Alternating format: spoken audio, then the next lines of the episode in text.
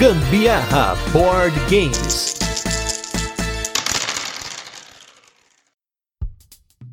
Fala galera, beleza? Aqui é Gustavo Lopes, Gambiarra Board Games, hoje no 31º episódio do Mecânica do Dia, esse especial do nosso podcast Everyday August, podcast todo dia em agosto, inspirado lá no Venda do YouTube, vídeo Everyday August aí, porque a galera lá no YouTube faz um desafio de publicar um vídeo todos os dias durante o mês de abril ou no mês de agosto, né, para gerar engajamento, gerar conteúdo, e nós aqui topamos esse desafio de fazer isso de forma inédita dentro de um podcast sobre jogos de tabuleiro. E agora, gente, se você chegou até aqui, não sei se você chegou até aqui ouvindo todos, mas chegamos ao fim desse mega desafio em que eu aqui, o Anderson Butileiro, estamos descrevendo e detalhando e explicando mais de 31 mecânicas, que a gente usou os 31 dias para falar de muitas mecânicas e dinâmicas famosas, mas pra gente finalizar hoje, nós vamos falar de um agrupamento de mecânicas que são dinâmicas, que é os jogos de campanha, jogos de missão também os jogos legacy, né? Jogos com cenário, enfim. Pra gente definir os termos aí, né? Um jogo legacy é um jogo multisessão, ou seja, você vai jogar várias vezes, várias partidas, em que as mudanças no jogo são permanentes e irreversíveis no estado do jogo, que elas são transferidas de uma jogatina para outra. Então você rasga a carta, você cola adesivos, você queima componentes, e enfim, tem várias formas de fazer com que você não tenha como voltar atrás. Mas normalmente é eliminar componentes, né? Rasgar, jogar fora, ou você colar adesivos num tabuleiro em cartas, né? Diferente disso, a gente tem um sistema que não é permanente, que é o jogo de campanha, que é um jogo que pode ser aplicado a uma variedade de mapas diferentes, recursos, posições iniciais, até mesmo diferentes condições de vitória e derrota. Essas condições elas podem ser reunidas numa narrativa ou numa campanha mais ampla ou né, ser totalmente desconectada uma das outras, né? Então você vai ter nesse espectro jogos em que você vai ter uma narrativa, ou você vai ter uma campanha em que você vai jogar várias partidas e vai ter uma progressão. Você vai ter jogos tem cenários em que você tem um setup, né, uma preparação específica, você pode jogar aquele cenário, nem sempre na sequência. E você tem jogos tem missões, né, que são objetivos específicos que eles podem também contar uma história ou não, mas que é mais ou menos como é o cenário. A diferença é que no cenário ele é uma espécie de uma preparação específica e a missão ela inclui algo que você vai fazer um objetivo, uma narrativa ou coisa do tipo, né? E os RPGs sem dúvida podem entrar de novo aqui como precursores dos jogos de campanha. Conheço pessoas que jogaram campanhas durante décadas, né? Um amigo meu, inclusive um abraço pro Igor, ele jogou uma campanha durante 10 anos com três amigos dele. Cenário já é uma coisa que você vai ver mais em War Games, né? War Games tem o cenário, a batalha de não sei o que, aí vai ter lá um cenário específico. Dia D, aí vai ter um cenário específico. E Legacy começou, né, com o Risk Legacy. Quem imaginar, né, que o, o jogo que derivou War faria um mecanismo, né, uma ideia, uma dinâmica tão interessante, que inclusive é a mecânica mais moderna dessa lista, novamente, mecânica que na verdade é uma dinâmica. Bem pontuado mais uma vez. Mas é isso, acho que o Gustavo definiu muito bem a, a, o que, que são essas quatro características. Eu diria até que de todas elas, talvez a mais comum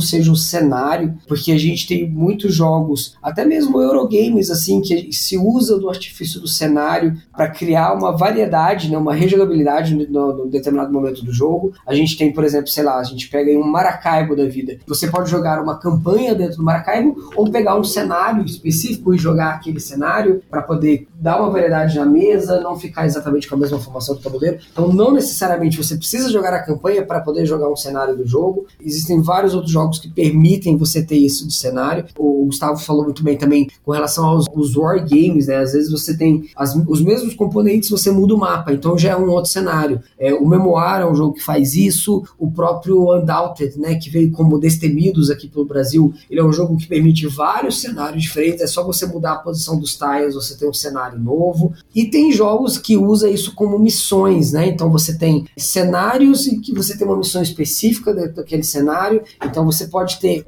jogos que tem um cenário com várias missões né? E às vezes você vai jogar fazendo missões diferentes. Eu estou falando, por exemplo, de um jogo como Jornadas da Terra-média. Cada vez que você joga, você pode enfrentar um determinado cenário, e que cada vez que você joga aquele cenário, você pode variar as missões que você tem dentro daquele cenário. Né? Então, se eu jogo numa modalidade, por exemplo, no, no modo aventureiro, ele vai me dar determinadas missões. Se eu jogo no explorador, ele vai me dar outras missões dentro do mesmo cenário que compõe a mesma campanha. Né? Então, é, são maneiras diferentes de encarar um determinado jogo e perceba, eu não estou mudando mecânica do jogo. Eu estou mudando apenas a dinâmica de como eu vou jogar aquele jogo, né? Não estou mudando, alterando nada mecanicamente nele. E é interessante porque nos jogos Legacy a gente pode ter sim mudanças mecânicas. Não que o Legacy seja mecânica, mas o Legacy ele pode introduzir mecânicas ao jogo. No próprio Risk isso acontecia, não vou dar spoiler se você nunca jogou Risk Legacy, mas você tinha determinado momento no jogo em que você vai abrir uma caixa, que vai sair uma mecânica nova, uma carta nova, ou até mesmo uma facção nova, que vai trazer mecânicas novas para o jogo. O Sifal é um jogo que não fez muito sucesso, né, mas ele é um jogo que trazia muito disso, inclusive o próprio nome do jogo, né, era Sifal a Legacy Game, né, um jogo Legacy, que à medida em que você jogava a campanha do jogo, você tinha elementos é, Legacy que iam surgindo e transformando transformou no jogo, trazendo mecânicas novas para o jogo, mecânicas cada vez mais interessantes, mais complexas. Nem todo mundo achou isso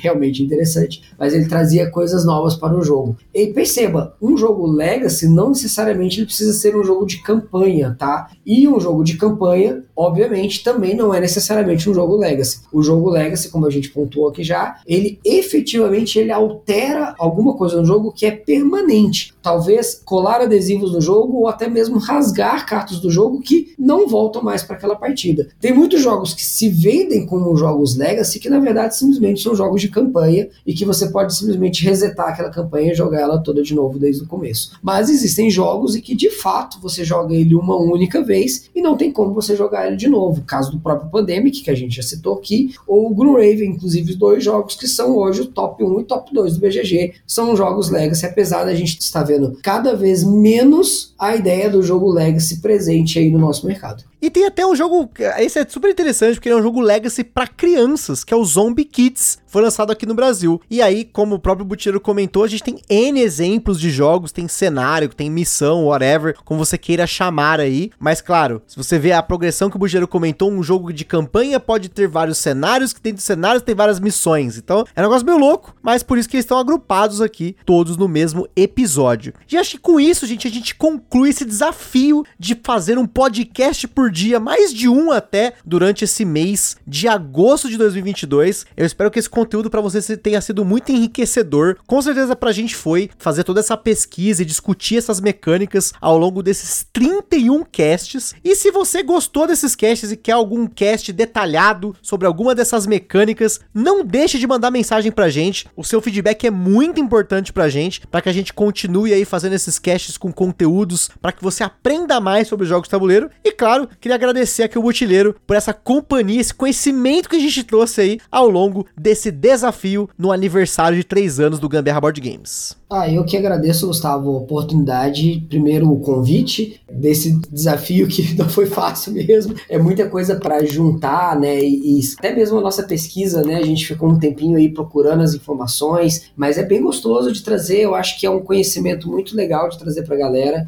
Eu sinto muita falta desse tipo de conteúdo hoje no nosso nicho, né, de produção de conteúdo do Brasil. Então é muito importante trazer esse conteúdo e trazer ele tão esmiuçado como foram esses 31 dias, com muita característica, muito detalhezinho que às vezes você não vai encontrar em nenhum outro lugar. Então agradeço muito pela oportunidade de te ajudar a produzir esse conteúdo aqui para gerar conhecimento para a galera que acompanha o Gambiarra e para a galera que talvez ainda não acompanha, fica a dica aí de você começar a acompanhar o Gambiarra para ter mais esse tipo de conteúdo aí. Então é isso aí, pessoal, a gente conclui então esse mês de agosto. Muito obrigado a todos que ouviram todos os episódios, estão acompanhando até aqui, o que passaram a acompanhar a gente a partir desses podcasts vocês podem ter certeza que a gente cada vez mais tenta se superar, mas dessa vez eu não sei quando nós vamos fazer um desafio tão louco quanto esse, porque realmente dá muito trabalho.